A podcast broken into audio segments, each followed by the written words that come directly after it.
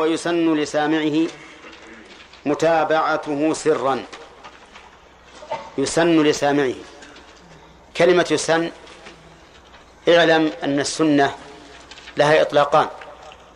إطلاق اصطلاحي عند الفقهاء وإطلاق شرعي في لسان الشارع. أما عند الفقهاء فيطلقون السنة على ما يثاب فاعله ولا يعاقب تاركه. الشيء الذي إذا فعله الإنسان أثيب وإذا تركه لم يعاقب يسمى عندهم سنة. وأما في لسان الشارع فالسنة هي الطريقة التي شرعها الرسول عليه الصلاة والسلام. سواء كانت واجبة يعاقب تاركها أو لا. فقول أنس مثلا من السنة إذا تزوج الرجل البكر على الثيب قام عندها سبعا. هذه من السنة الواجبة. من السنة الواجبة. وحديث ابن مسعود من السنة وضع اليد اليمنى على اليسرى في الصلاة. هذا ها من السنة المستحبة. وعلى هذا فإذا وجدنا كلمة يسن أو من السنة في كلام الفقهاء فالمراد به السنة الاصطلاحية وهي التي إذا فعل الإنسان ثيب وإذا تركها لم يعاقب. يقول المؤلف يسن لسامعه أي سامع الأذان متابعته سرا. متابعته سرا يعني لا جهرا. ومتابعته معناه أن يقول كما يقول. ودليل ذلك قول النبي صلى الله عليه وسلم إذا سمعتم المؤذن فقولوا مثل ما يقول المؤذن. إذا سمعتم المؤذن فقولوا مثل ما يقول المؤذن. وقول المؤلف يسن لسامعه يشمل الذكر والأنثى لعمومه ويشمل النداء الأول والنداء الثاني. يعني لو كان المؤذنون يختلفون. فبعضهم يؤذن والبعض الثاني ما يبدأ بالأذان إلا بعد فراغ الأول. نقول يجيب الأول ويجيب الثاني. لعموم الحديث إذا سمعتم المؤذن فقولوا مثل ما يقول المؤذن. ثم هو ذكر يثاب الإنسان عليه. ولكن لو صلى ثم سمع مؤذنا بعد الصلاة. فهل يجيب؟ ظاهر الحديث أيضا أنه يجيب. لعموم إذا سمعتم المؤذن فقولوا مثل ما يقول المؤذن. وقال بعض أهل العلم إنه لا يجيب لأنه غير مدعو بهذا الأذان. يعني لا يتابعه لأنه غير مدعو بهذا الأذان. قالوا ونجيب عن عن عن الحديث بأن المعروف في عهد النبي عليه الصلاة والسلام أن المؤذن واحد وأنه لا يمكن أن يؤذن آخر في بعد أن تقضى أو بعد أن تؤدى الصلاة. فيحمل الحديث على المعهود في عهد النبي عليه الصلاة والسلام وأنه لا تكرار في المؤذنين. ولكن لو أخذ أحد بعموم الحديث وقال إنه ذكر وما دام الحديث عندي عاما فلا مانع من أن من من أن أذكر الله عز وجل. والحمد لله الذي جعل هناك دليلا أستند عليه حتى لا يقال إنك مبتدع. وقول المؤلف يسن لسامعه متابعته سرا. صريح في أنه لو ترك الإجابة عمدا فلا إيش؟ فلا إثم عليه. وهذا هو الصحيح. وقال بعض أهل الظاهر يعني بعض الظاهرية قالوا إن الإجابة المتابعة واجبة وأنه يجب على من سمع المؤذن أن يقول مثل ما يقول. واستدلوا بالأمر. إذا سمعتم المؤذن فقولوا مثل ما يقول المؤذن. والأصل في الأمر الوجوب. ولكن الجمهور على خلاف ذلك. على خلاف ذلك. استدل الجمهور بأن النبي صلى الله عليه وسلم سمع مؤذنا يؤذن فقال على الفطرة. فقال على الفطرة. ولم ينقل أنه أجابه أو أنه تابعه. ولو كانت الإجابة أو المتابعة واجبة لنقلت لا, لا لفعلها الرسول عليه الصلاة والسلام ولا نقلت إلينا. وعندي أن فيه هذا دليلا أصرح من ذلك. وهو قول النبي عليه الصلاة والسلام لمالك بن حويرث ومن معه من الوفد إذا حضرت الصلاة فليؤذن لكم أحدكم وليؤمكم أكبركم أو أكثركم قرآنا في حديث آخر قصة ثانية. فهذا يدل على أنه لا أن المتابعة لا تجب. ووجه الدلالة أن المقام مقام تعليم أن المقام مقام تعليم ومقام التعليم تدعو الحاجة إلى بيان كل ما يحتاج إليه. وهؤلاء وفد. قد لا يكون عندهم علم بما قاله النبي صلى الله عليه وسلم في متابعة الأذان. فلما ترك النبي عليه الصلاة والسلام التنبيه على ذلك مع دعاء الحاجة إليه وكون هؤلاء وفدا بقوا عنده عشرين يوما ثم غادروا يدل على أن الإجابة ليست ليست بواجبة. وهذا هو هو الأقرب والأصح أن الإجابة سنة وليست بواجبة. ونريد بالإجابة المتابعة. وقول المؤلف سن لسامعه متابعته سرا. طيب فإن رآه ولم يسمعه. رآه على المنارة ولم يسمعه. فهل تسن المتابعة؟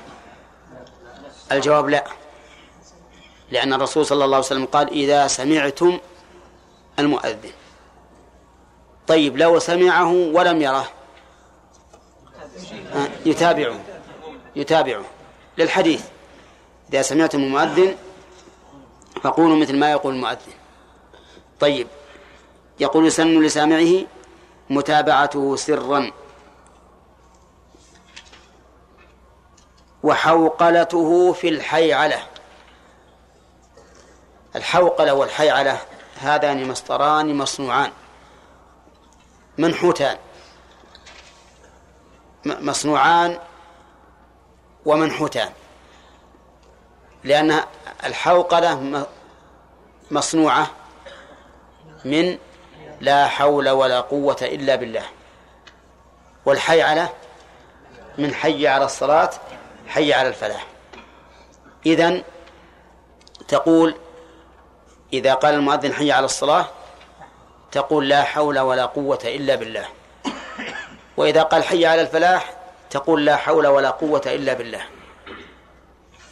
قد يقول عامي سبحان الله أقول لا حول ولا قوة إلا بالله. هل أنا ابتليت بمصيبة حتى تقول قل لا حول ولا قوة إلا بالله؟ ها؟ وش الجواب؟ لا.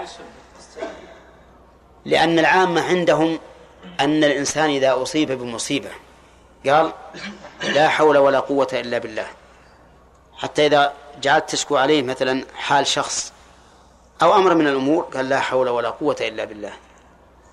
المشروع عند المصائب غير هذا. أن تقول إنا لله وإنا إليه راجعون. أما هذه الكلمة لا حول ولا قوة إلا بالله فهي فهي مشروعة عند التحمل. تحمل الأشياء. وهي كلمة استعانة وليست كلمة استرجاع. إذن فكأن المؤذن لما قال حي على الصلاة أقبل تبرأت من حولك وقوتك إلى ذي الحول والقوة وهو الله عز وجل. فاستعنت به وقل لا حول ولا قوة إلا بالله. وهذا من باب التوسل بذكر حال الداعي. وأظن مر علينا أن من أقسام التوسل في الدعاء أن يذكر الإنسان حاله. وأنه في حاجة إلى الله. فإذا قلت لا حول ولا قوة إلا بالله كأنك تقول أنا ما ما عندي حول ولا قوة إلا بالله. إن أعانني فأنا أقوم بما بما ينبغي أن أقوم به.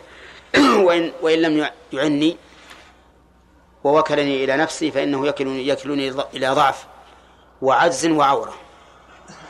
طيب لا حول ولا قوة إلا بالله. ما هو الحول؟ قال العلماء الحول بمعنى التحول.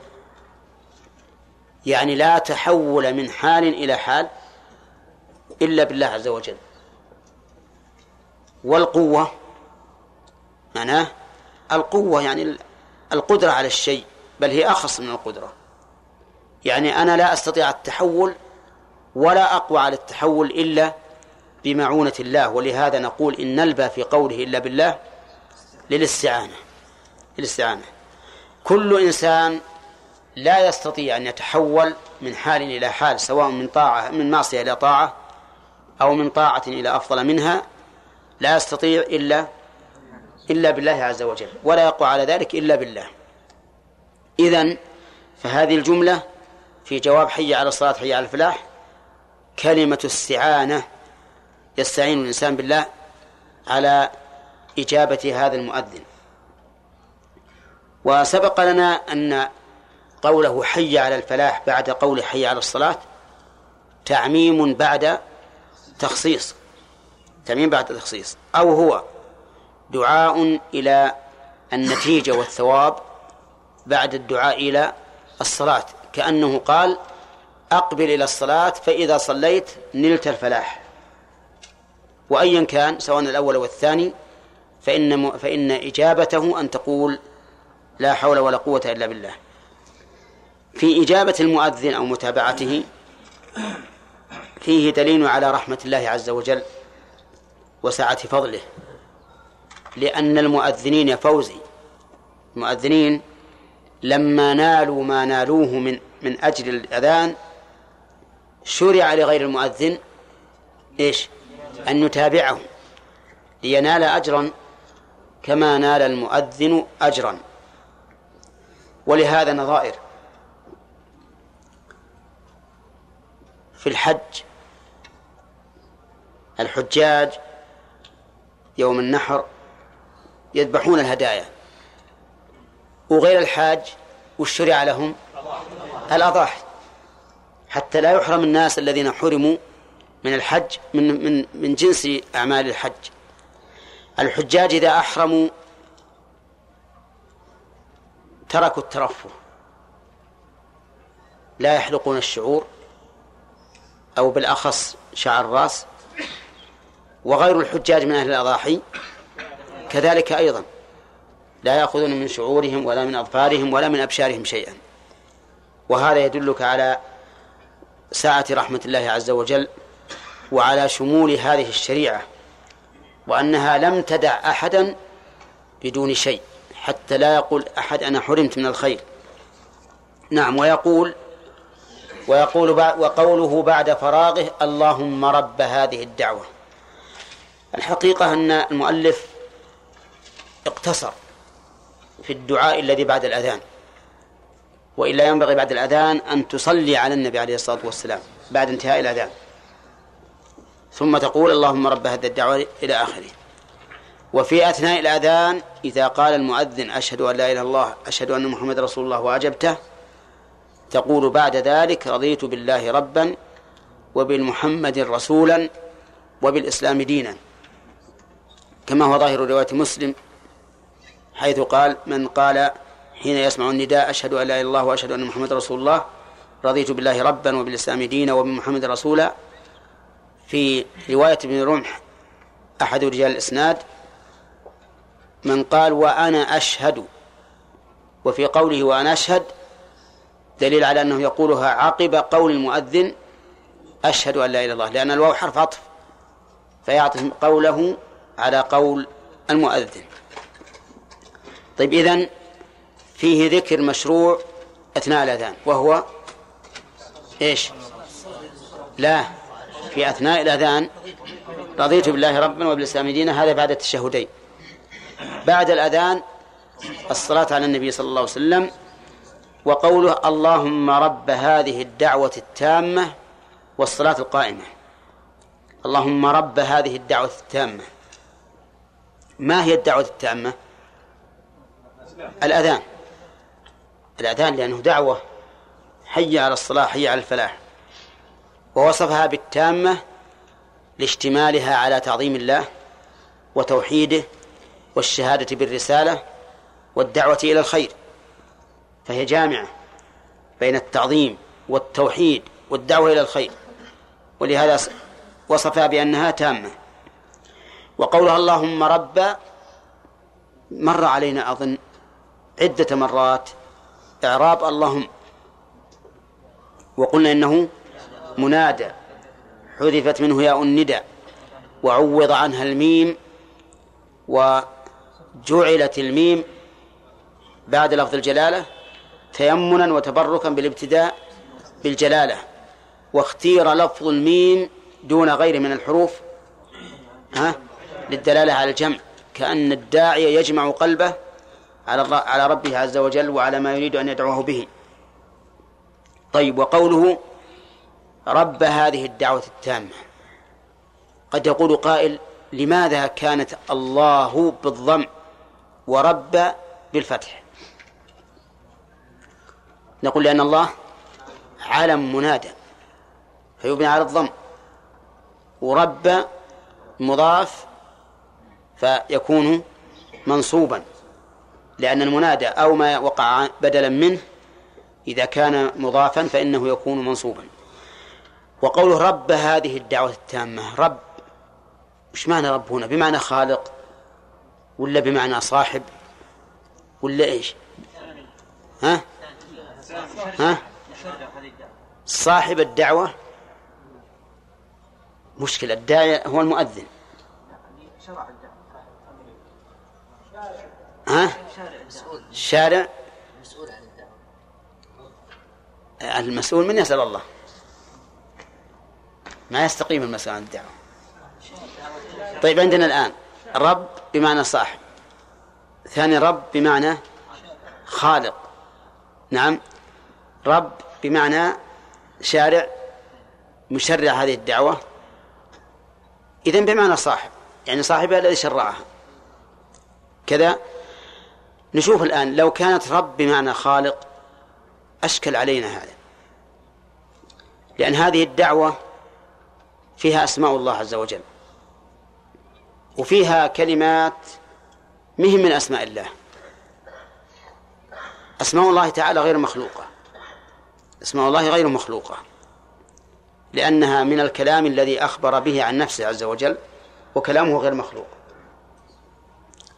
لكن لو قال إنه إنه خالق الدعوة باعتبار تلفظ المؤذن بها فإن لفظ الإنسان مخلوق. حتى وإن لفظ بغير مخلوق فإن لفظه مخلوق والملفوظ به إذا كان الملفوظ غير مخلوق فهو غير مخلوق. يعني مثل القرآن إذا تكلم به الإنسان يقول لفظه وحركات لسانه وشفتيه وحنجرته هذه مخلوقة لكن الملفوظ به هذا غير مخلوق. إذن إذا فسرنا رب بمعنى خالق على تقدير اللفظ الذي هو فعل المؤذن فهذا لا إشكال فيه. طيب إذا قلنا بأن رب ما تضاف لغير إلا لمخلوق فإنه يرد علينا سبحان ربك رب العزة عما يصفون. والعزة من صفات الله عز وجل. فهنا يتعين أن تكون رب العزة بمعنى صاحب العزة.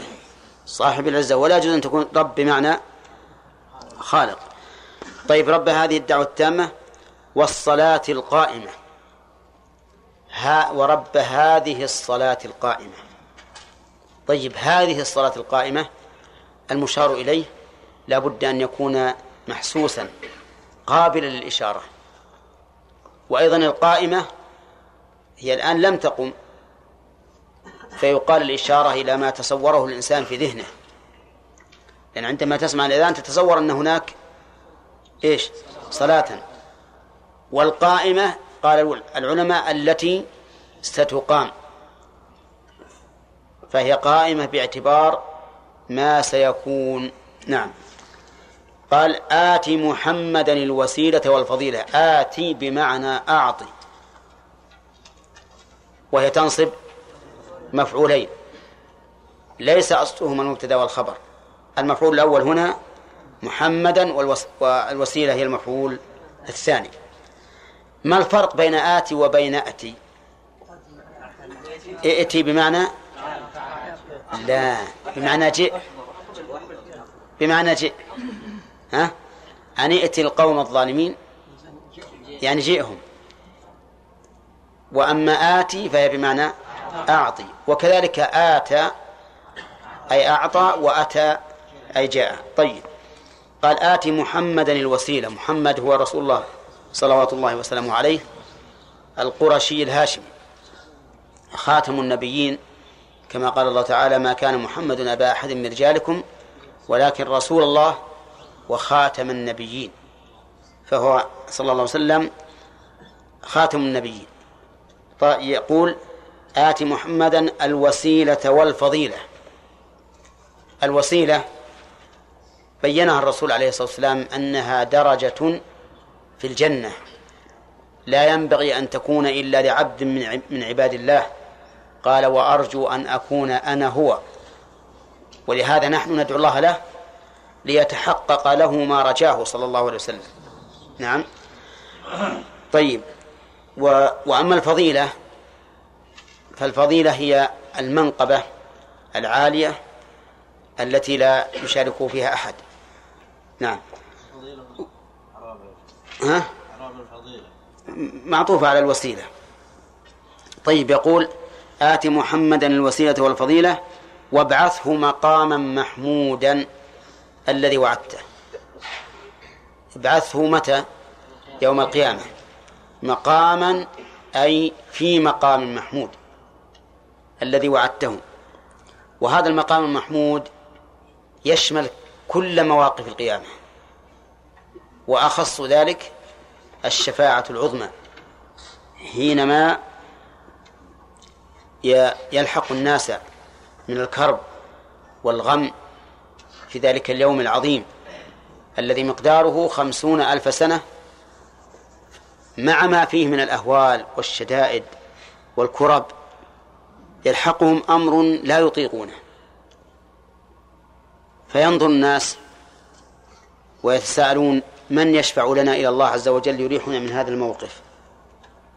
فيأتون إلى آدم ويعتذر وإلى نوح ويعتذر وإلى إبراهيم ويعتذر وإلى موسى ويعتذر. يذكر كل منهم ما يراه عذرا في عدم شفاعتهم. ويأتون إلى عيسى ولا يذكر شيئا. لكن يقول اذهبوا إلى محمد عبد غفر الله له ما تقدم من ذنبه وما تأخر. ثم يأتون إلى النبي عليه الصلاة والسلام فيسألونه أن يشفع إلى الله فيشفع. هذا مقام محمود.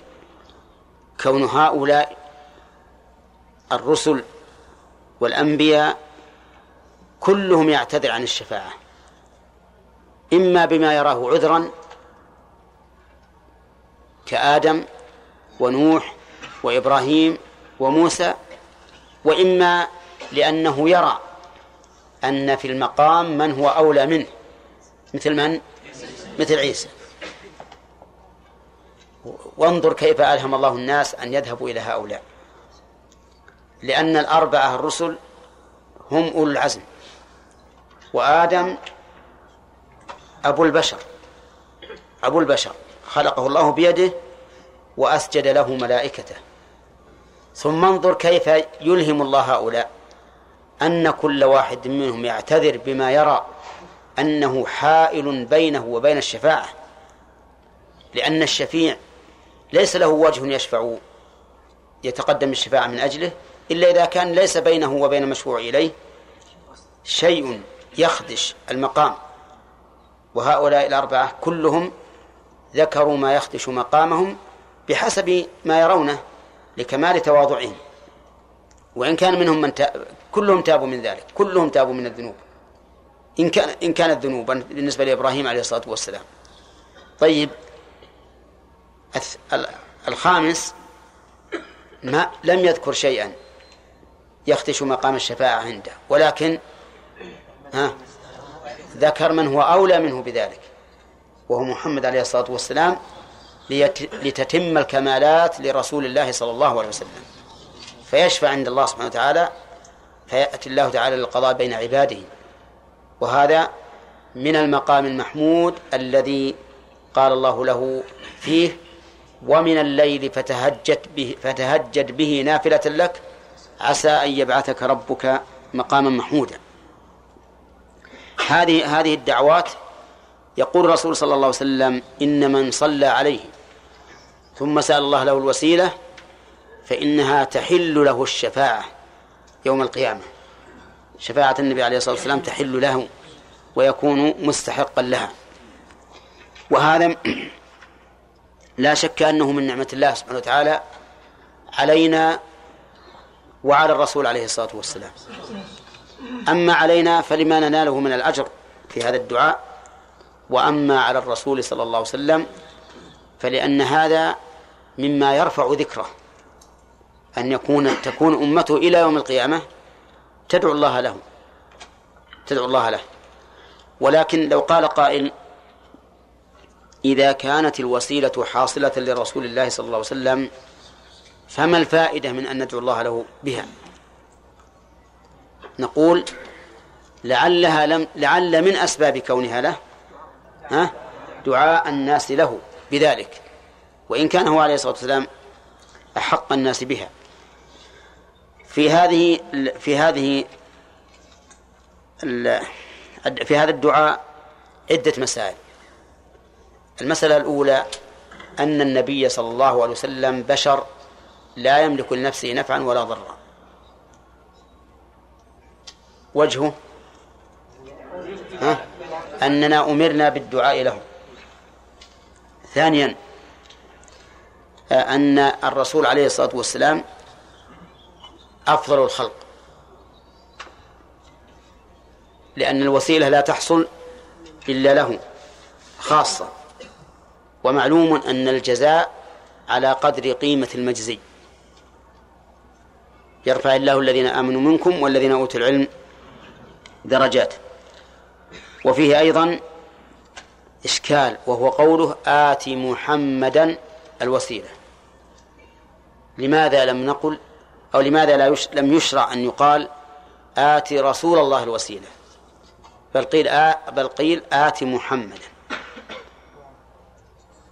وكيف نجمع بين هذا وبين قوله تعالى لا تجعلوا دعاء الرسول بينكم كدعاء بعضكم بعضا على أحد التفسيرين في أن المعنى لا تنادونه لا تنادوه باسمه كما ينادي بعضكم بعضا.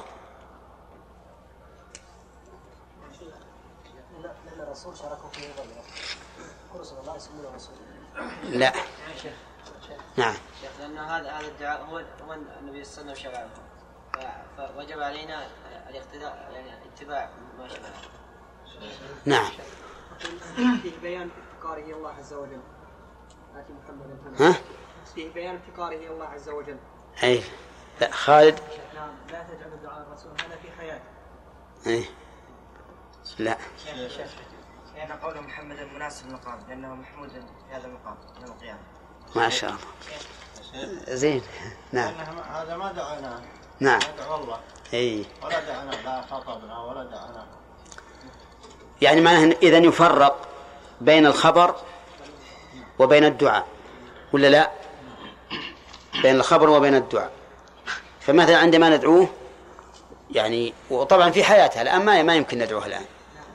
نقول يا رسول الله ما نقول يا محمد؟ ولهذا لا يقول أحد في خطاب الرسول عليه الصلاة والسلام يا محمد إلا من الأعراب الذين لم يعرفوا حدود ما أنزل الله على رسوله. أما في باب الإخبار فهذا لا بأس به. قال الله تعالى ما كان محمد أبا أحد من رجالكم. ونحن نقول أيضا اللهم صل على محمد وعلى آل محمد. ما نقول آه طيب ما نقول اللهم صل على رسول الله أو نقولها؟ ها؟ في مكانها لا نقولها. يعني في في الصلاة على في, في, الصلاة على النبي عليه الصلاة والسلام في الصلاة في التشهد ما نقول اللهم صل على رسول الله. نقول اللهم اللهم صل على محمد. لكن نقول السلام عليك أيها النبي. لأننا أمرنا بذلك. المهم على كل حال المدار على المدار في هذا على ما علمنا إياه رسول الله صلى الله عليه وسلم. لما قال آت محمدا الوسيلة دون آت رسول الله قلنا هذا هو المشروع. هذا هو المشروع. ولا يعارض الآية. وفي الآية قول آخر لا تجعلوا دعاء الرسول بينكم كدعاء بعضكم بعضا أنه من باب إضافة المصدر إلى فاعله. لا إلى مفعوله. تصورت هذا؟ على التقدير الأول دعاء الرسول من باب إضافة المصدر إلى مفعوله. يعني دعاءكم الرسول. في قول آخر إنه أنه من باب إضافة المصدر إلى فاعله. ها؟ آه، يعني دعاء الرسول إياكم.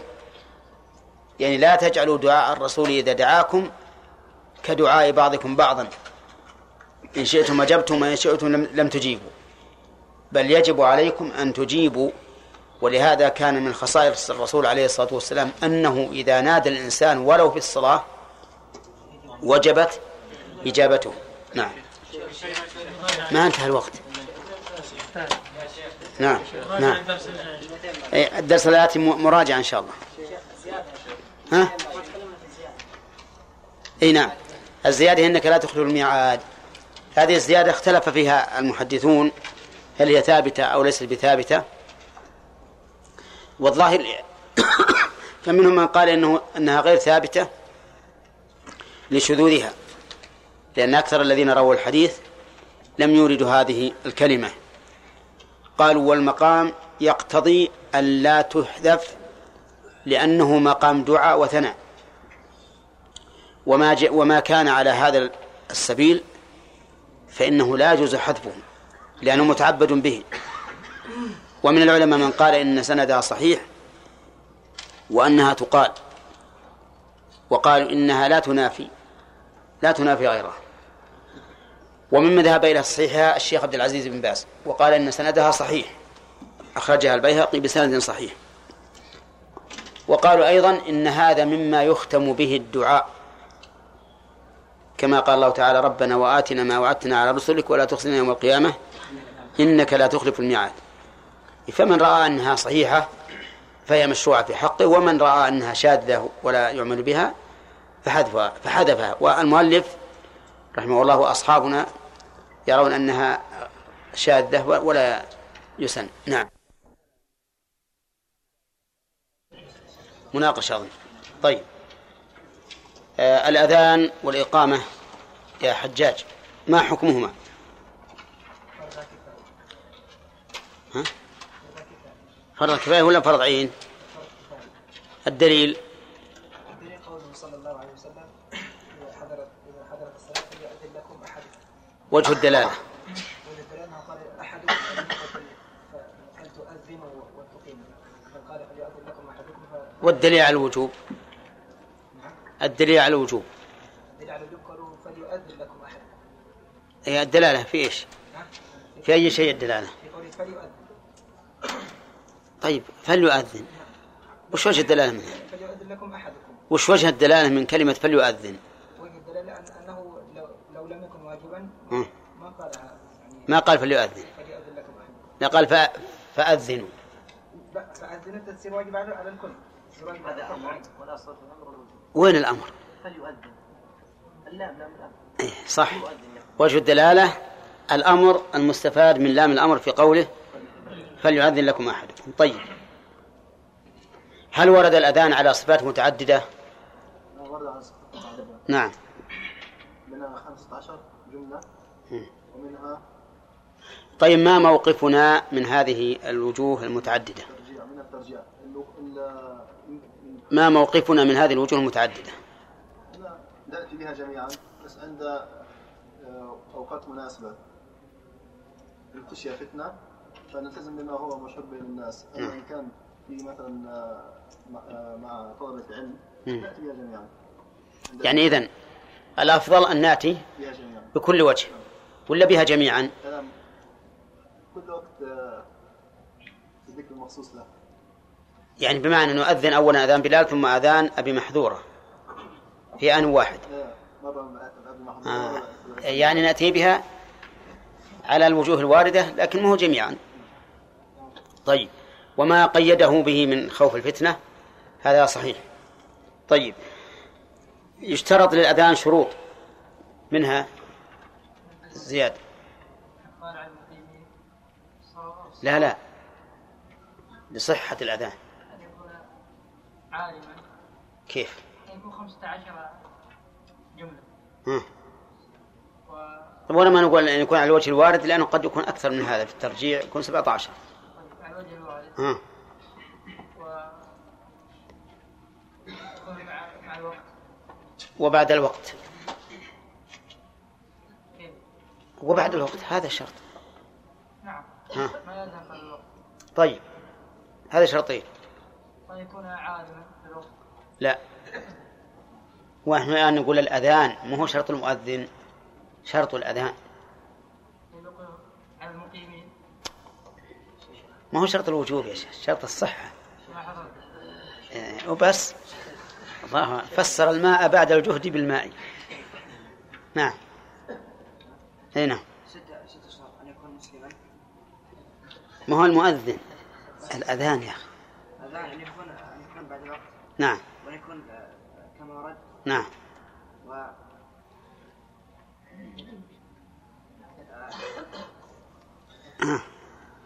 عبد الله؟ متواليا.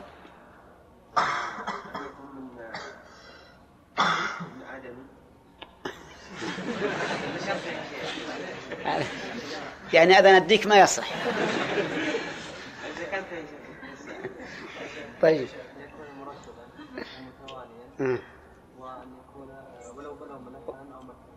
وعلى الصفة الواردة وبعد الوقت هذه أربعة. ها.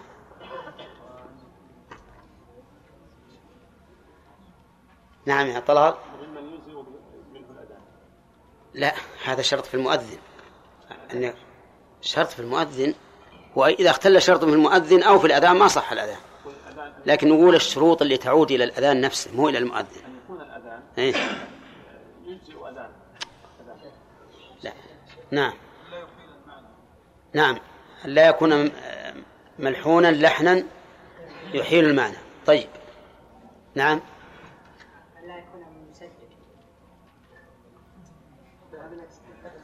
لا. هذه يمكن ناخذها من شروط المؤذن. لا لا. نعم. وش معناه لا قلنا متواليا. هذا معنى متواليا. نعم.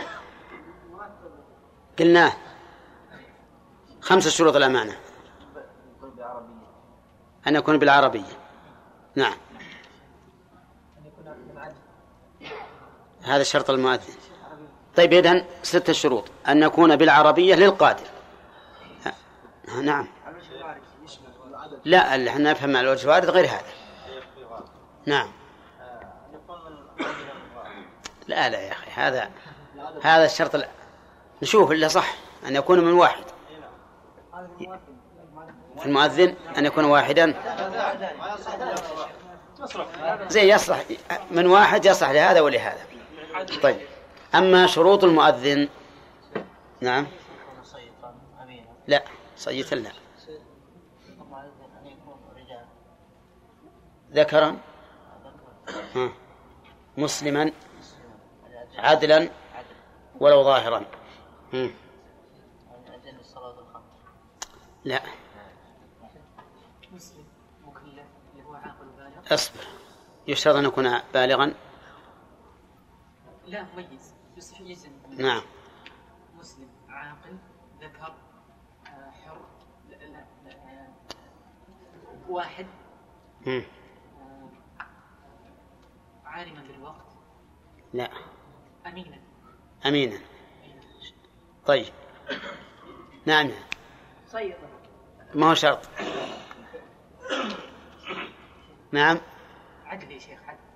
عالما بالآذان الوارد عالم بالأذان الوارد ما يغني عنه أن يكون الأذان على صفة الوارد؟ طيب نشوف الآن. مسلم ذكر عادل مميز عاقل. واحد. ستة شروط. أمينا على القول الراجح. المؤلف ما يشترط أن يكون أمين. طيب المؤلف يقول يسن لسامعه متابعته سرا. بندر لسامعه. يشمل الأنثى يشمل الأنثى. طيب هل يشمل من كان في صلاة؟ لا يشمل. طيب هل يشمل من كان يقرأ القرآن؟ يشمله. طيب هل يشمل من سمع النداء مرة ثانية؟ ما يشمل. ها؟ يشمله هل يشمل من هو على قضاء حاجته؟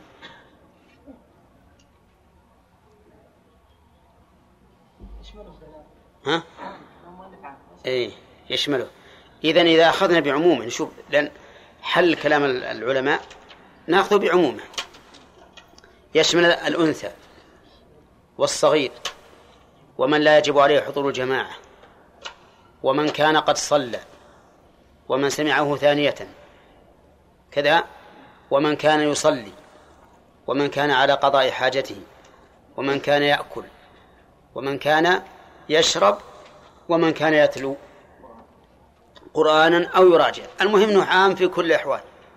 كذا ولا لا؟ طيب. ها؟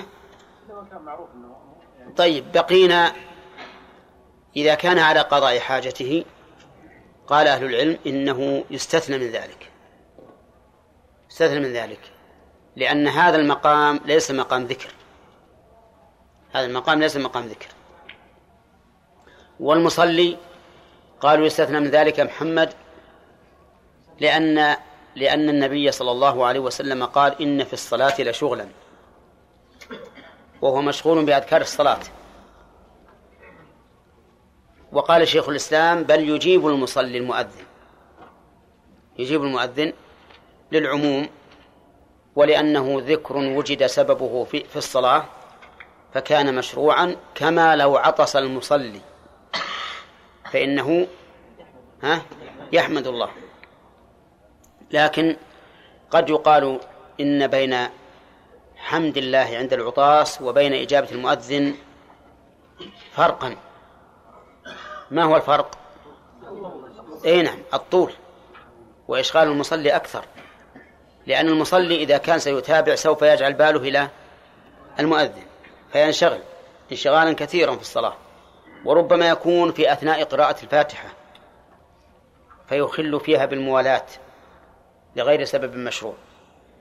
فالراجح أن يقال إنه إن المصلي لا لا يجيب المؤذن أيضا لا يجيب المؤذن. والذي على حاجته لا يجيب المؤذن. ولكن هل يقضيانه أم لا؟ المشهور من المذهب أنهما يقضيانه. مشهور من المذهب أنهما يقضيانه. لأن لأن السبب وجد لكن وجد المانع فمنع فإذا زال المانع ارتفع. طيب. ننتقل إلى شروط الصلاة. نعم. والله إذا قضى إن شاء الله ما الراجح أنه إذا قضى فلا حرج. نعم. ماشي مثلا يسمع مثلا لأنه لازم يتابع المؤذن إيه لا. يعني يقطع يقطع القرآن من أجل المتابعة. لا يبدأ بالأول. يبدأ بالأول يتابع الأول. أول من يسمع. ويتابع من نفسه وبعدين كيف يبدأ من نفسه؟ يتابع نفسه لأنه ما يسمع. خلاص تعداه بالسيارة ماشي معه. آه. إذا تعداه ينتقل للثاني. لا كيف؟ يبي يروح كلهم يروح يبي يتعداهم كلهم. تعطل على المدينة. على كل حال ما دام يسمع يتبع؟ وإذا لم يسمع سقط عنه. طيب بقينا في لو قال قائل أيما أفضل الأذان أو أو القرآن؟ قلنا لا شك أن القرآن أفضل. ولكن كل ذكر في موضعه يكون فعله أفضل من فعل الذكر الآخر. مهم من الذكر الآخر لاحظوا التعبير. ما نقول الأذان أفضل من القرآن. نقول إجابة المؤذن أفضل من قراءة القرآن. لاحظ إحنا نبي نقابل على فعل بفعل ولا مفعول مفعول ها؟ فعل بفعل. فنقول إجابة المؤذن وقت الأذان أفضل من قراءة القرآن لأن هذا وجد سببه وقراءة القرآن ليست مؤقتة. إذا انتهى الإنسان من إجابة المؤذن فإنه يعود فيقرأ القرآن. ثم قال المؤلف باب شروط الصلاة. الشروط جمع شرط. الشروط جمع شرط وهو في اللغة العلامة. ومنه قوله تعالى فهل ينظرون إلا الساعة أن تأتيهم بغتة فقد جاء أشراطها. وأما في الاصطلاح عند الأصوليين فيقولون إن الشرط ما يلزم من عدمه العدم ولا يلزم من وجوده الوجود. نقول ما يلزم ما نافيه ولا بمعنى الذي. ها؟ بمعنى الذي. يعني الذي يلزم من عدمه العدم ولا يلزم من وجوده الوجود. هذا الشرط. كالوضوء إلى الصلاة مثلا. يلزم من عدمه عدم صحة الصلاة لأنه شرط لصحة الصلاة. ولا يلزم من وجوده وجود الصلاة. لو توضأ الإنسان ما هو لازم يصلي. لكن لو لم يتوضأ وصلى لم تصح عدمت الصحة. فهو الذي يلزم من عدمه العدم ولا يلزم من وجوده الوجود. وقوله شروط الصلاة الإضافة هنا على تقدير في على تقدير في يعني الشروط في الصلاة. ويجوز أن تكون على تقدير اللام يعني الشروط للصلاة. وذلك لأن الإضافة تارة تكون على تقدير في وتارة تكون على تقدير من وتارة تكون على تقدير اللام والأكثر على تقدير اللام. وقد تكون على تقدير من متى؟ إذا كان الثاني جنسا للأول. مثل خاتم حديد. أي؟ طيب. باب من ساج. ها؟ جبناه باب ساجن على تقدير من؟ وتكون على تقدير في إذا كان الثاني ظرفا للأول. إذا كان الثاني ظرفا للأول كقوله تعالى بل مكر الليل والنهار. بل مكر الليل والنهار. أي في الليل. في الليل. طيب. وما عدا ذلك تكون على تقدير اللام. هنا شروط الصلاة. هل معنى شروط في الصلاة؟ يعني شروط معتبرة فيها أو شروط للصلاة أي لصحتها. نقول يجوز؟ يجوز وجهان. طيب. وقبل أن ندخل الشروط اعترض بعض الناس على الفقهاء في كونهم يقولون شروط. وأركان وواجبات وفروض ومفسدات وموانع وما أشبه ذلك. وقالوا لنا وقالوا في اعتراضهم أين الدليل من الكتاب والسنة على هذه الشروط؟ هل الرسول صلى الله عليه وسلم قال إن شروط الصلاة كذا إن أركانها كذا إن واجباتها كذا إن مفسداتها كذا؟ نعم. فإن قلتم نعم قال فأرونا إياه. وإن قلتم لا فلماذا تحدثون؟ ما لم ما لم يفعله الرسول عليه الصلاة والسلام. والجواب على هذا أن يقال إن مثل هذا الإيراد دليل على قلة فهم مورده وأنه لا يفرق بين الغاية والوسيلة. فالعلماء لما جاءوا بالشروط والأركان والواجبات والموانع والمفسدات وما أشبهها ما أتوا بشيء زائد على الشر غاية ما هنالك أنهم صنفوا ما دل عليه الشرع ليكون ذلك أقرب إلى حصر العلوم وجمعها وبالتالي إلى فهمها. فهم يصنع يصنعون هذا لا تعبدا بذلك ولا زيادة على شريعة شريعة الله وإنما تقريبا للشريعة. والوسائل لا أحكام المقاصد كما أن المسلمين ما زالوا وإلى الآن يبنون المدارس ويؤلفون الكتب وينسخونها. وحدث في الأزمنة الأخيرة مطابع تطبع. نعم. لو قال قائل ليش تحط ليش تدخل كتابك المطبعة؟ الناس يكتبون بأيديهم في عهد الرسول صلى الله عليه وسلم. ليش تكتب أنت بالمطبعة؟ ليش إذا جاء أعطاك واحد كتاب تبي تنقره تروح تعطيها المصور يصوره؟ نعم. لماذا لا تكتبه أنت؟ هذا هذا النقل اللي كان معروف عند عند السلف. ماذا نقول؟ نقول كما قلنا قبل. هذه مسائل يسرها الله عز وجل للعباد لتقرب إليهم العلوم. والعلماء والحمد لله ما زادوا على شريعة الله ولا نقصوا منها وغاية ما يكون أنهم إيش؟ بوبوها. فمثلا إذا قال الرسول صلى الله عليه وسلم لا يقبل الله صلاة بغير طهور. كل يفهم الآن أنه إذا صلى بغير طهور فصلاته باطلة. إذن الطهور ها؟ الطهور شرط لصحة الصلاة.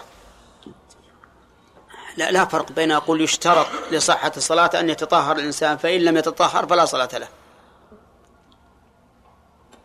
أليس كذلك؟ ما زدنا الآن ما زدنا. طيب صلى إنسان في المقبرة قلنا صلاتك صحيح فاسدة. من مبطلات الصلاة أن يصليها الإنسان في المقبرة. طيب الرسول قال كذا. قال من مبطلات الصلاة أن يصليها الإنسان في المقبرة؟ ما قاله. لكن قال الأرض كلها مسجد إلا المقبرة والحمام.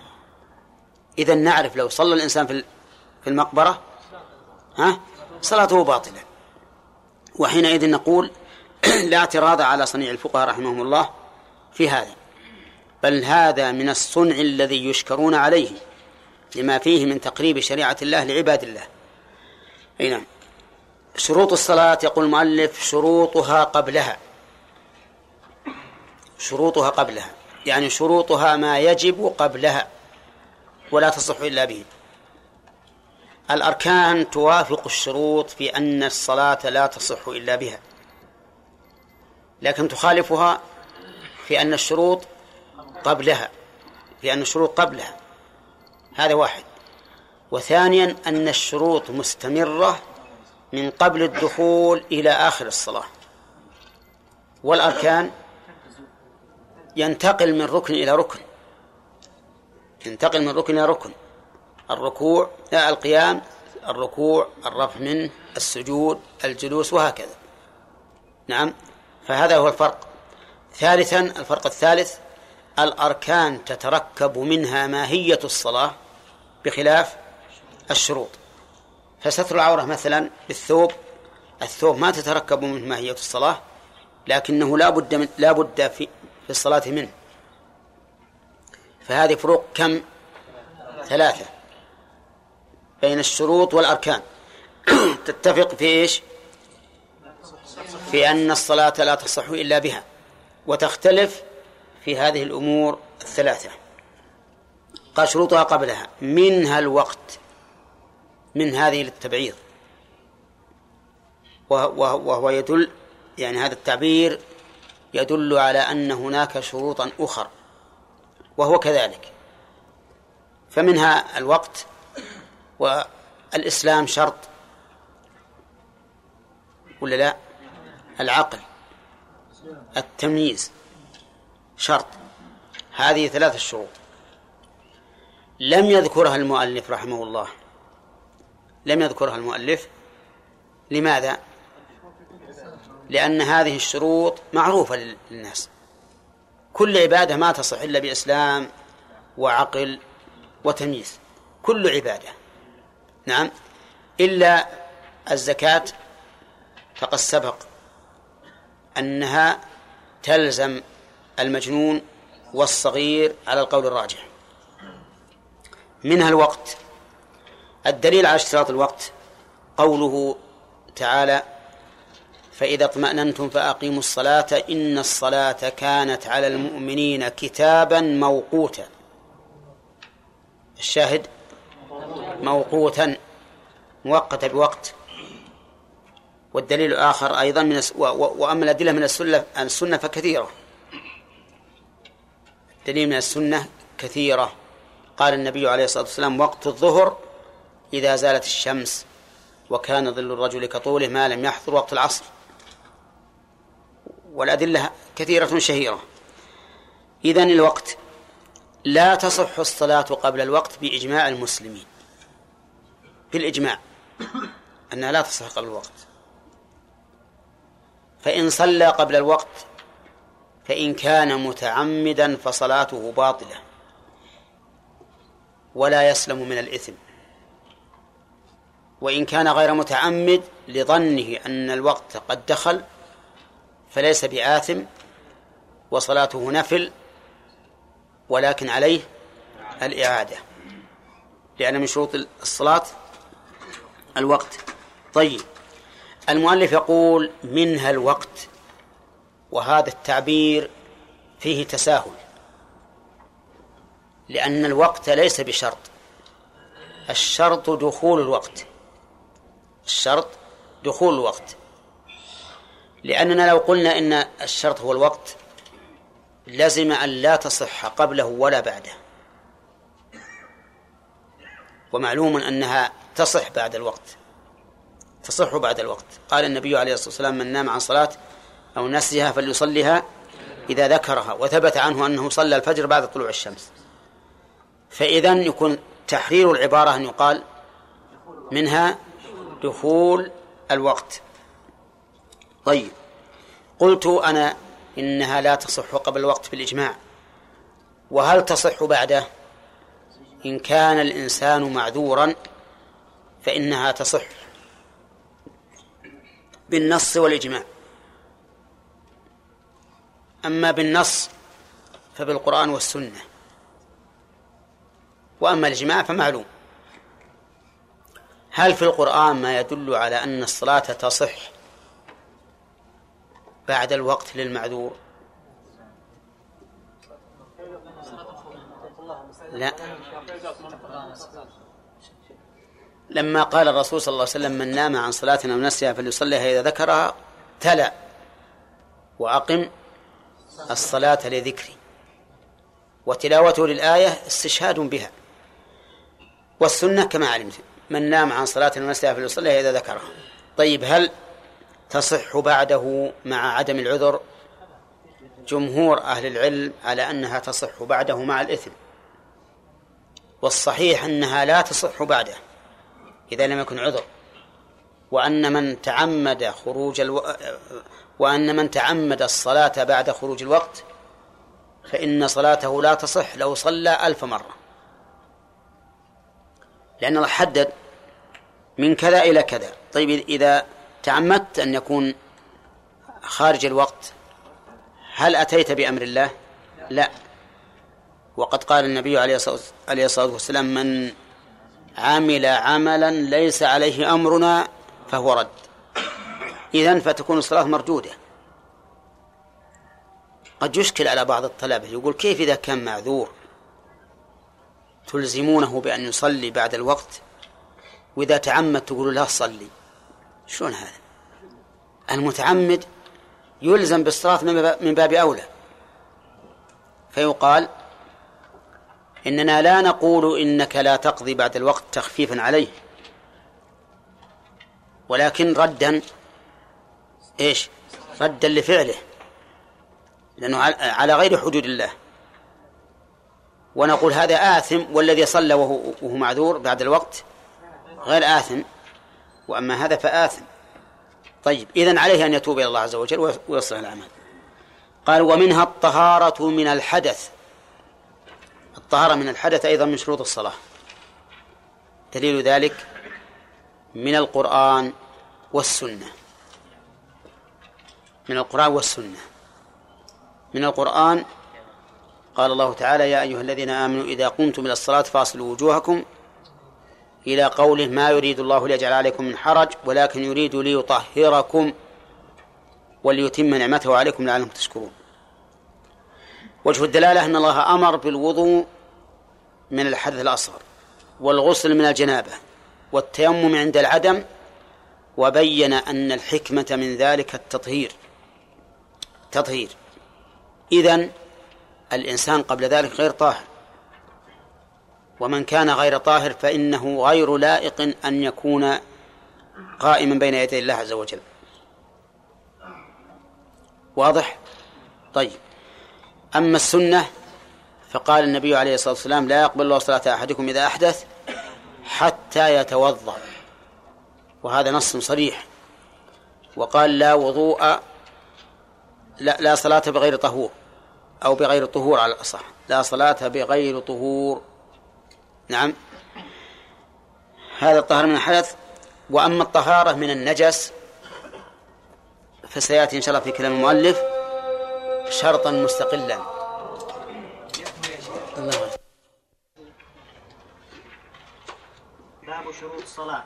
شروطها قبلها منها الوقت والطهارة من الحدث والنجس فوقت الظهر من الزوال إلى مساواة الشيء فيئه بعد. فيئه فيئه بعد في الزوال وتعجيل تعجيلها. مم، نعم. وتعجيلها أفضل إلا في شدة الحر ولو صلى وحده أو مع غيم ل- لمن يصلي جماعة ويليه وقت العصر إلى مصير في مثليه بعد في الزوال والضرورة والضرورة إلى غروبها. ويسن تعجيلها ويليه وقت المغرب إلى مغيب الحمرة. ويسن تعجيلها إلا ليلة جمع من قصدها محرما. ويليه وقت العشاء إلى الفجر الثاني وهو البياض المعترض وتأخيرها وتأخيرها إلى ثلث الليل أفضل أفضل سهل. ويليه وقت الفجر إلى طلوع الشمس وتعجيلها أفضل. بس. بسم الله الرحمن الرحيم. الحمد لله رب العالمين والصلاة والسلام على نبينا محمد وعلى آله وأصحابه أجمعين. سبق لنا ما معنى المسجل سبق لنا أن شروط الصلاة قبلها منها الوقت. وقلنا إن تعبير المؤلف ها هذا فيه تسامح. نعم. نعم. هو دخول الوقت.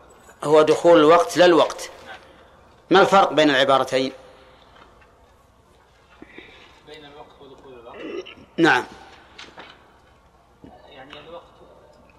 إذا قلنا من شروطها الوقت أو من شروطها دخول الوقت. يعني من شروطه الوقت يعني لازم يجي الوقت كله ثم نصلي. إيه لا شروطها. لا. ما حضرت؟ ها حاضر؟ إيه. نعم خالد؟ نعم إذا قلنا الوقت فإنه يلزم من قول المؤلف هذا من قولنا إذا قلنا الوقت. نعم. لا تصح لا قبل الوقت ولا بعده طيب. وهي تصح بعد الوقت. وهي تصح بعد الوقت. وإذا قلنا دخول الوقت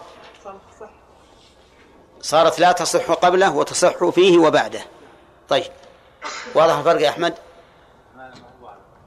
إذا قلنا من شرطها الوقت معناها أنها لا تصح إلا في الوقت فلا تصح بعده. مع أنها تصح بعده من نام عن صلاة من فليصلي إذا ذكر وإذا قلنا دخول الوقت صارت لا تصح قبله وتصح فيه وبعده. واضح؟ طيب. الدليل على اشتراط الوقت لصحة الصلاة أو دخول الوقت. سليم. قول الله سبحانه وتعالى ان الصلاه كانت على المؤمنين كتابا موقوتا نعم يعني والسنة يعني ما من السنة حديث جابر فيه ان جبريل عليه السلام جاء إلى النبي صلى الله عليه وسلم في مكه واعلمه المواقيت جاء اليه الظهر والعصر حتى فعل ذلك من إلى اليوم القادم وقال صلاه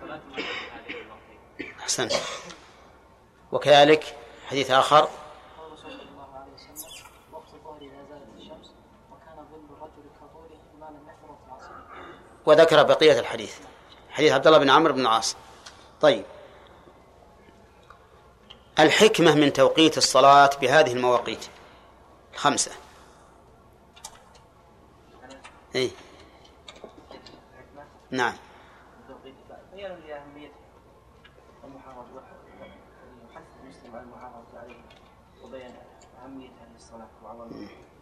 كونها إذا فعلت بعد الوقت. يعني لا تقبل منه. طيب هذا أظن ما ذكرناه. ها؟ ما ذكرناه. نذكره الآن إن شاء الله. طيب ما يخالف. دقيقة اشترط المؤلف أيضا الطهارة من الحدث. الدليل محمد. ما هو الدليل؟ على من؟ على اشتراط الطهارة من الحدث دليل آه، شو اسمه قول النبي عليه الصلاة من القرآن والسنة. من القرآن يعني قوله تعالى وثيابك فطهر لا. نعم. نعم قول, الله تعالى. خلاص.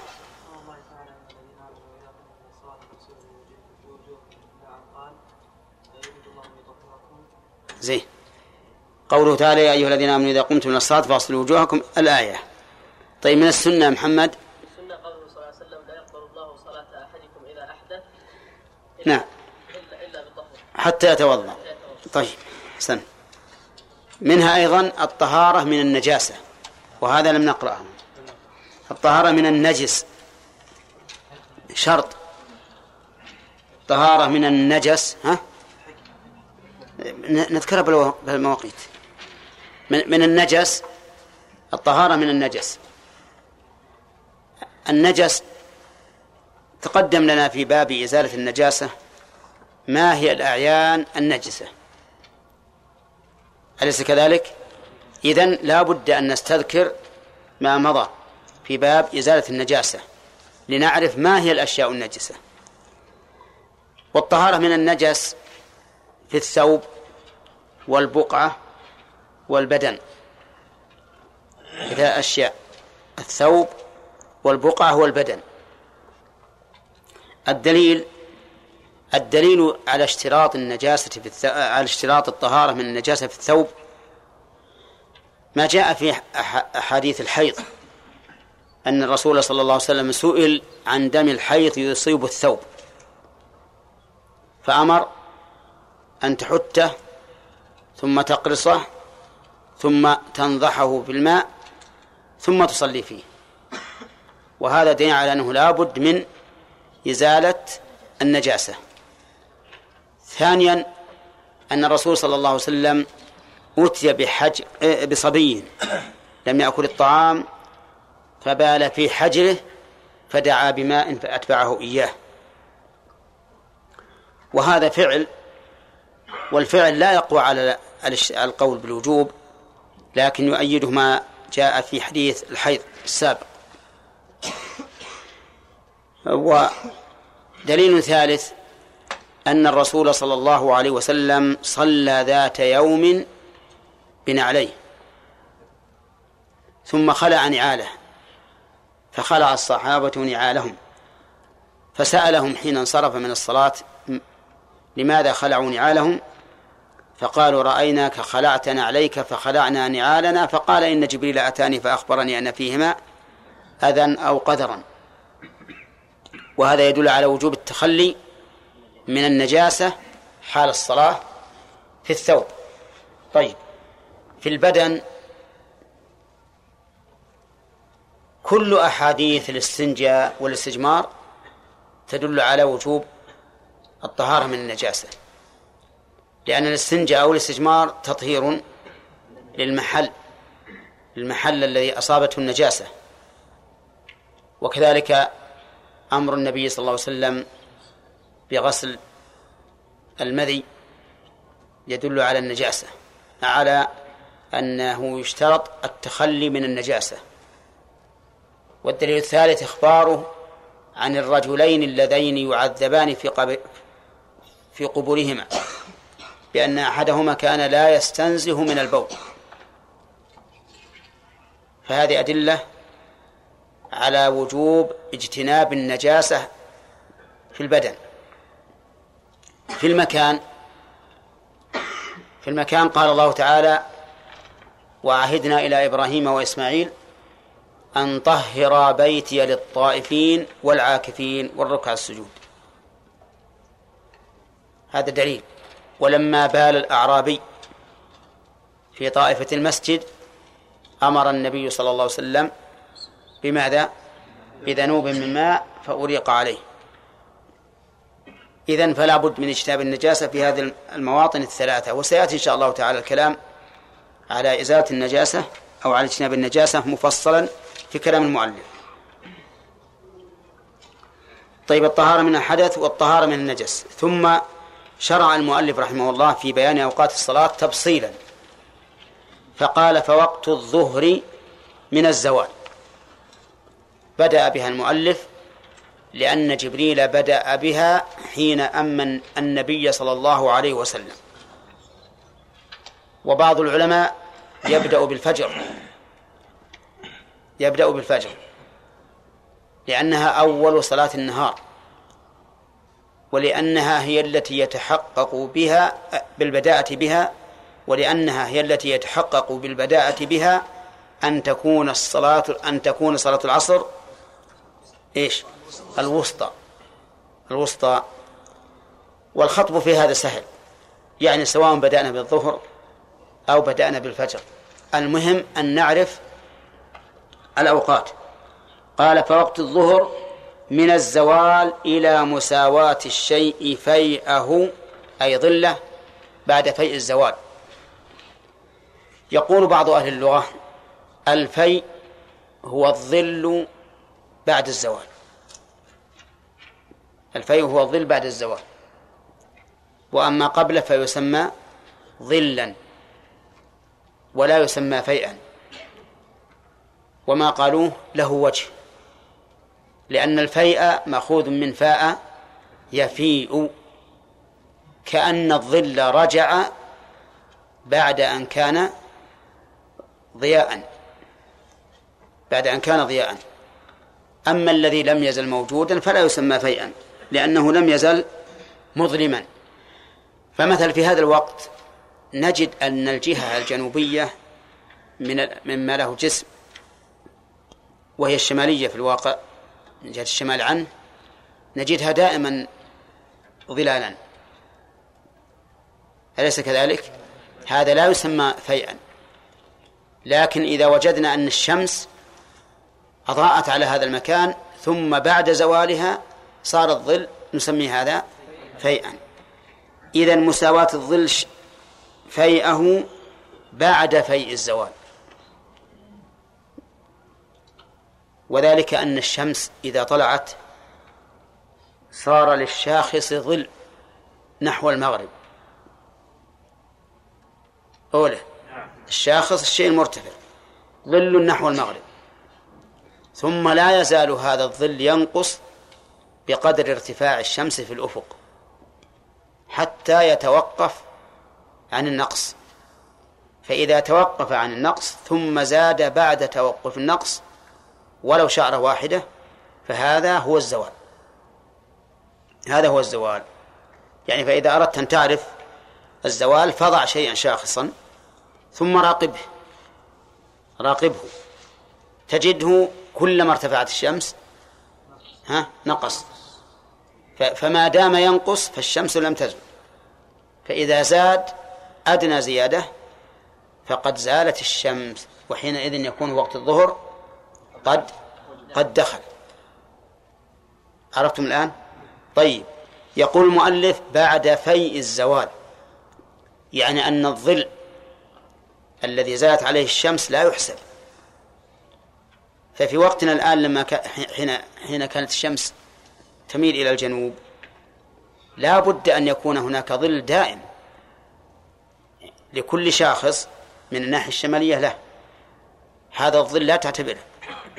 شف نقص الظل فإذا بدأ يزيد فضع, فضع علامة علامة على زيادة على ابتداء زيادته. ثم إذا امتد الظل من هذه العلامة بقدر طول الشاخص فقد خرج وقت الظهر ودخل وقت العصر. ولا فرق بين كون الشاخص طويلا أو قصيرا لكن تبين الزيادة في الظل والنقص فيما إذا كان طويلا إيش؟ أظهر أظهر يعني يبين أكثر إذا كان طويلا. عرفنا الآن ولا لا؟ طيب. كيف عرفنا؟ قلنا ضع شاخصا يعني عصا. إذا وضعته فإنه يكون له ظل. هذا الظل كلما ارتفعت الشمس نقص. ما دام ينقص فالشمس لم تزل. فإذا زالت إذا زاد أدنى زيادة فقد زالت الشمس. حينئذ يدخل وقت الظهر. إلى متى؟ قلنا ضع ضع علامة على ابتداء الزيادة ضع علامة على ابتداء الزيادة. ثم راقب الظل.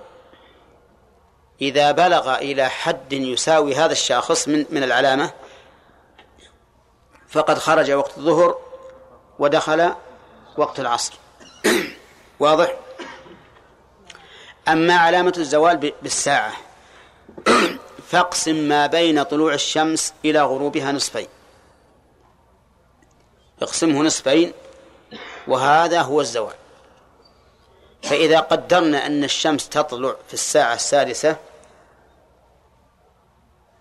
و وتغيب في الساعة السادسة. فالزوال الثانية عشرة. الثانية عشرة. وإذا كانت تخرج في الساعة السابعة وتغيب في الساعة السابعة. الساعة واحدة. الساعة واحدة. طيب. أصبر يا رجال الساعة السبع كم باقي معنا؟ خمس ساعات. وسبع اثنا عشر. أولى. أضف ست إلى سبع ثلاثة عشر. كم هذا ثلاثة عشر؟ واحدة. إي نعم. هذه العلامة بالساعة. لكن العلامة بالشمس هو ما ذكر. طيب. ثم قال المؤلف نذكر إن شاء الله الدليل في, في الآخر. قال ثم وتعجيلها أفضل. تعجيل صلاة الظهر أفضل. لأنه أولا لقوله تعالى فاستبقوا الخيرات. استبقوا الخيرات. يعني اسبقوا إليها. ولا شك أن الصلاة من الخيرات. فالاستباق إليه معناه المبادرة. ولأن النبي صلى الله عليه وسلم حث على البداءة في الصلاة من حين الوقت. فسأل ابن مسعود أي العمل أحب إلى الله؟ قال النبي صلى الله عليه وسلم الصلاة على وقتها. الصلاة على وقتها. هي أحب الأعمال إلى الله. وإن كان بعض العلماء يقول على وقتها يعني المقدر شرعا. ونحن نقول حتى على هذا القول فإن التعجيل بالصلاة أفضل. ثانيا نقول هذا أسرع في إبراء الذمة. لأن الإنسان لا يدري ما يعرض له. قد يكون في أول وقت نشيطا قادرا تسهل عليه العبادة ثم يمرض ويصعب عليه تصعب عليه الصلاة وربما يموت. فهذا أسرع في إبراء الذمة. وما كان أسرع في إبراء الذمة فهو أولى. فيكون تعجيلها أفضل دل عليه الدليل الأثري والنظري. قال إلا في شدة حر. ففي شدة الحر الأفضل تأخيرها لثبوت ذلك عن رسول الله صلى الله عليه وسلم في قوله إذا اشتد الحر فأبردوا بالصلاة فإن شدة الحر من فيح جهنم. فالأفضل تأخيرها. ولأن النبي صلى الله عليه وسلم كان في غزوة. فأراد المؤذن أن يؤذن فقال أبرد. ثم أراد أن يؤذن فقال أبرد. ثم أراد أن يؤذن فقال أبرد. ثم أراد أن يؤذن فأذن له. لما ساوى التل ظله أذن له. يعني قرب صلاة العصر. لأنه إذا ساوى ظله ما بقي يسقط من هذا الظل إلا في الزوال. وفيء الزوال في أيام الصيف وشدة الحر. طويل ولا قصير؟ ها؟ قصير. قصير جدا. بس ما أدري والله عند بعضكم ما تعرفون هذا الشيء. ها؟ طيب. فيء الزوال أنا قلت لكم إنه لابد يكون ظل من الجهة الشمالية للشاخص لأن الشمس جنوب. إذا كانت جنوب لازم يكون هناك ظل حتى لو ما زالت الشمس. لأنها تمشي من وراء مثلا أنا الآن الجنوب خلف ظهري تمشي من ورائي لا بد يكون ظل بين يدي. أليس كذلك؟ هذا يسمى في الزوال هذا ما يعتبر ما يعتبر شيئا.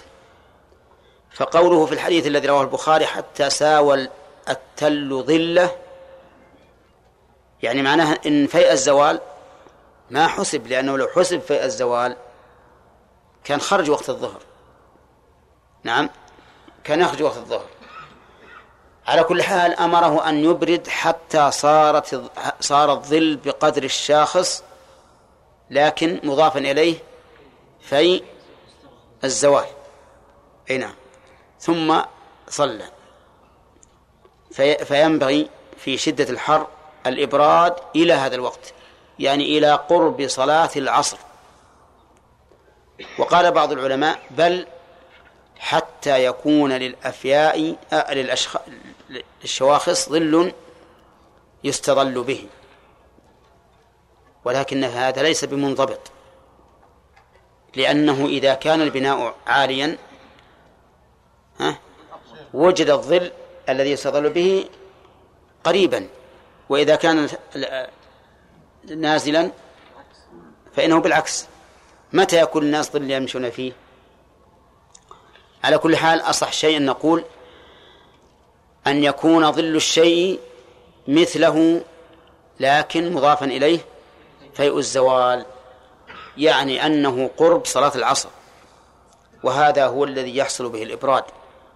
أما ما كان الناس يعتادونه من قبل بعد زوال الشمس بنحو نصف ساعة وبعضهم بنحو ساعة ثم يقول هذا إبراد. نقول هذا ليس إبراد هذا هذا ها؟ إي نعم. هذا إحرار. ليش؟ لأنه معروف أن الحر أشد ما يكون بعد الزوال بنحو بنحو ساعة. هذا أشد ما يكون. حر الجو مو حر الشمس. فإذا نقول هذا ليس بإبراد.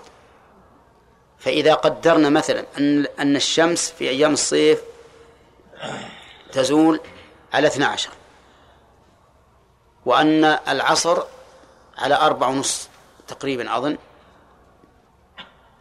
ولنفرض هذا ما يخالف. فرضا يكون الإبراد إلى متى؟ إلى أربع. إلى أربع تقريبا. أربع ساعات. مو ساعتين مو ساعة ونص ساعة. طيب يقول إلا في في شدة الحر. قال ولو صلى وحده لو إشارة خلاف. لأن بعض العلماء يقول إن الإبراد إنما هو لمن يصلي جماعة وزاد بعضهم إذا كان منزله بعيدا بحيث يتضرر بالذهاب إلى الصلاة أفهمتم الآن؟ في قيدين. بعضهم يقول الإبراد لمن يصلي جماعة مطلقا. بعضهم يقول لمن يصلي جماعة إذا كان منزله إذا كان منزله بعيدا. يعني إذا كانت المنازل بعيدة عن المسجد. وكل هذا قيد لما أطلقه الشارع. النبي عليه الصلاة والسلام قال إذا اشتد الحر فأبردوا بالصلاة والخطاب للجميع. وليس من حقنا أن نقيد ما أطلقه الشارع. ولم يعلل الرسول عليه الصلاة والسلام ذلك بأنه لمشقة الذهاب إلى إلى إلى الصلاة. قال شدة الحر من فيح جهنم. وهذا يحصل لمن يصلي جماعة ولمن يصلي وحده. طيب وهل يدخل في ذلك النساء؟ نعم. يدخل في ذلك النساء. فإنه يسن لهن الإبراد في صلاة الظهر في شدة الحر. طيب يقول أو مع غيم لمن يصلي جماعة. هل هل قوله أو مع غيم داخل تحت قوله لو؟ أو هي مسألة مستقلة؟ ها؟ هذه مسألة مستقلة. لأن الغالب أن الغيوم تأتي في أيام الشتاء ما هي بشدة الحر. وحينئذ فلا تكون داخلة تحت قوله لو. يعني إلا في شدة الحر وإلا في غيم وإلا مع غيم لمن يصلي جماعة. فالأفضل التأخير. فإذا كان غيم فإنه يسن تأخيرها لمن يصلي جماعة في المسجد. لماذا؟ قالوا من أجل أن يخرج الناس إلى صلاة الظهر والعصر خروجا واحدا. لأن الغالب إذا كان غيم أن يحصل مطر. وإذا كان كذلك فلا ينبغي أن نشق على الناس بل ننتظر فإذا قارب العصر بحيث يخرج الناس من بيوتهم إلى المساجد خروجا واحدا لصلاة الظهر والعصر فإننا نؤخرها. هذا ما ذهب إليه المؤلف والعلة فيه كما ش... كما سمعتم. ولكن هذه العلة عليلة. عليلة. من وجهين. الوجه الأول أنه أنها مخالف أنها مخالفة لعموم الأدلة الدالة على فضيلة أول الوقت. كذا؟ الشيء الثاني أنه قد يحصل الغيم ولا يحصل المطر. وهذا كثير. تحصل غيوم عظيمة ويتلبد الجو بالغمام ومع ذلك لا تمطر. أليس هكذا؟ طيب. وإذا كان الأمر كذلك فنقول مع الغيم لو قدرنا في شدة الحر يمكن نقول لا تبردوا لأن الغيم يمنع حرارة الشمس. فإذا هي عليلة من جهة مخالفتها لإيش؟ لعموم الأدلة الدالة على فضيلة أول وقت. وثانيا أنها تتخلف كثيرا وليس هذا أمرا مسلما. كلما جاء الغيم جاء المطر. إذن فالصواب عدم استثناء هذه الصورة. وأن وأن صلاة صلاة الظهر يسن تقديمها إلا في إيش؟ في شدة الحر فقط. وما عدا ذلك فالأفضل أن تكون في أول وقت. قال ويليه وقت العصر. يليه يلي وقت الظهر وقت العصر. واستفدنا من قول المؤلف يليه أنه لا فاصل بين الوقتين. كذا؟ إذ لو كان هناك فاصل لم يكن موالاة. وأنه لا اشتراك بين الوقتين. لا اشتراك بين الوقتين. إذ لو كان اشتراك لدخل وقت العصر قبل خروج وقت الظهر. وبكل من القولين قال بعض العلماء قال بعض العلماء إن هناك فاصلا بين وقت الظهر ووقت العصر لكنه يسير. وقال آخرون هناك وقت مشترك بقدر أربع ركعات بين الظهر والعصر. والصحيح أنه لا اشتراك ولا انفصال. لكن إذا خرج وقت الظهر دخل وقت العصر. قال إلى مصير الفيء مثليه بعد فيء الزوال والضرورة أو الضرورة إلى غروبها ويسن تعجيله. إلى مصير الشيء مثليه بعد فيء الزوال.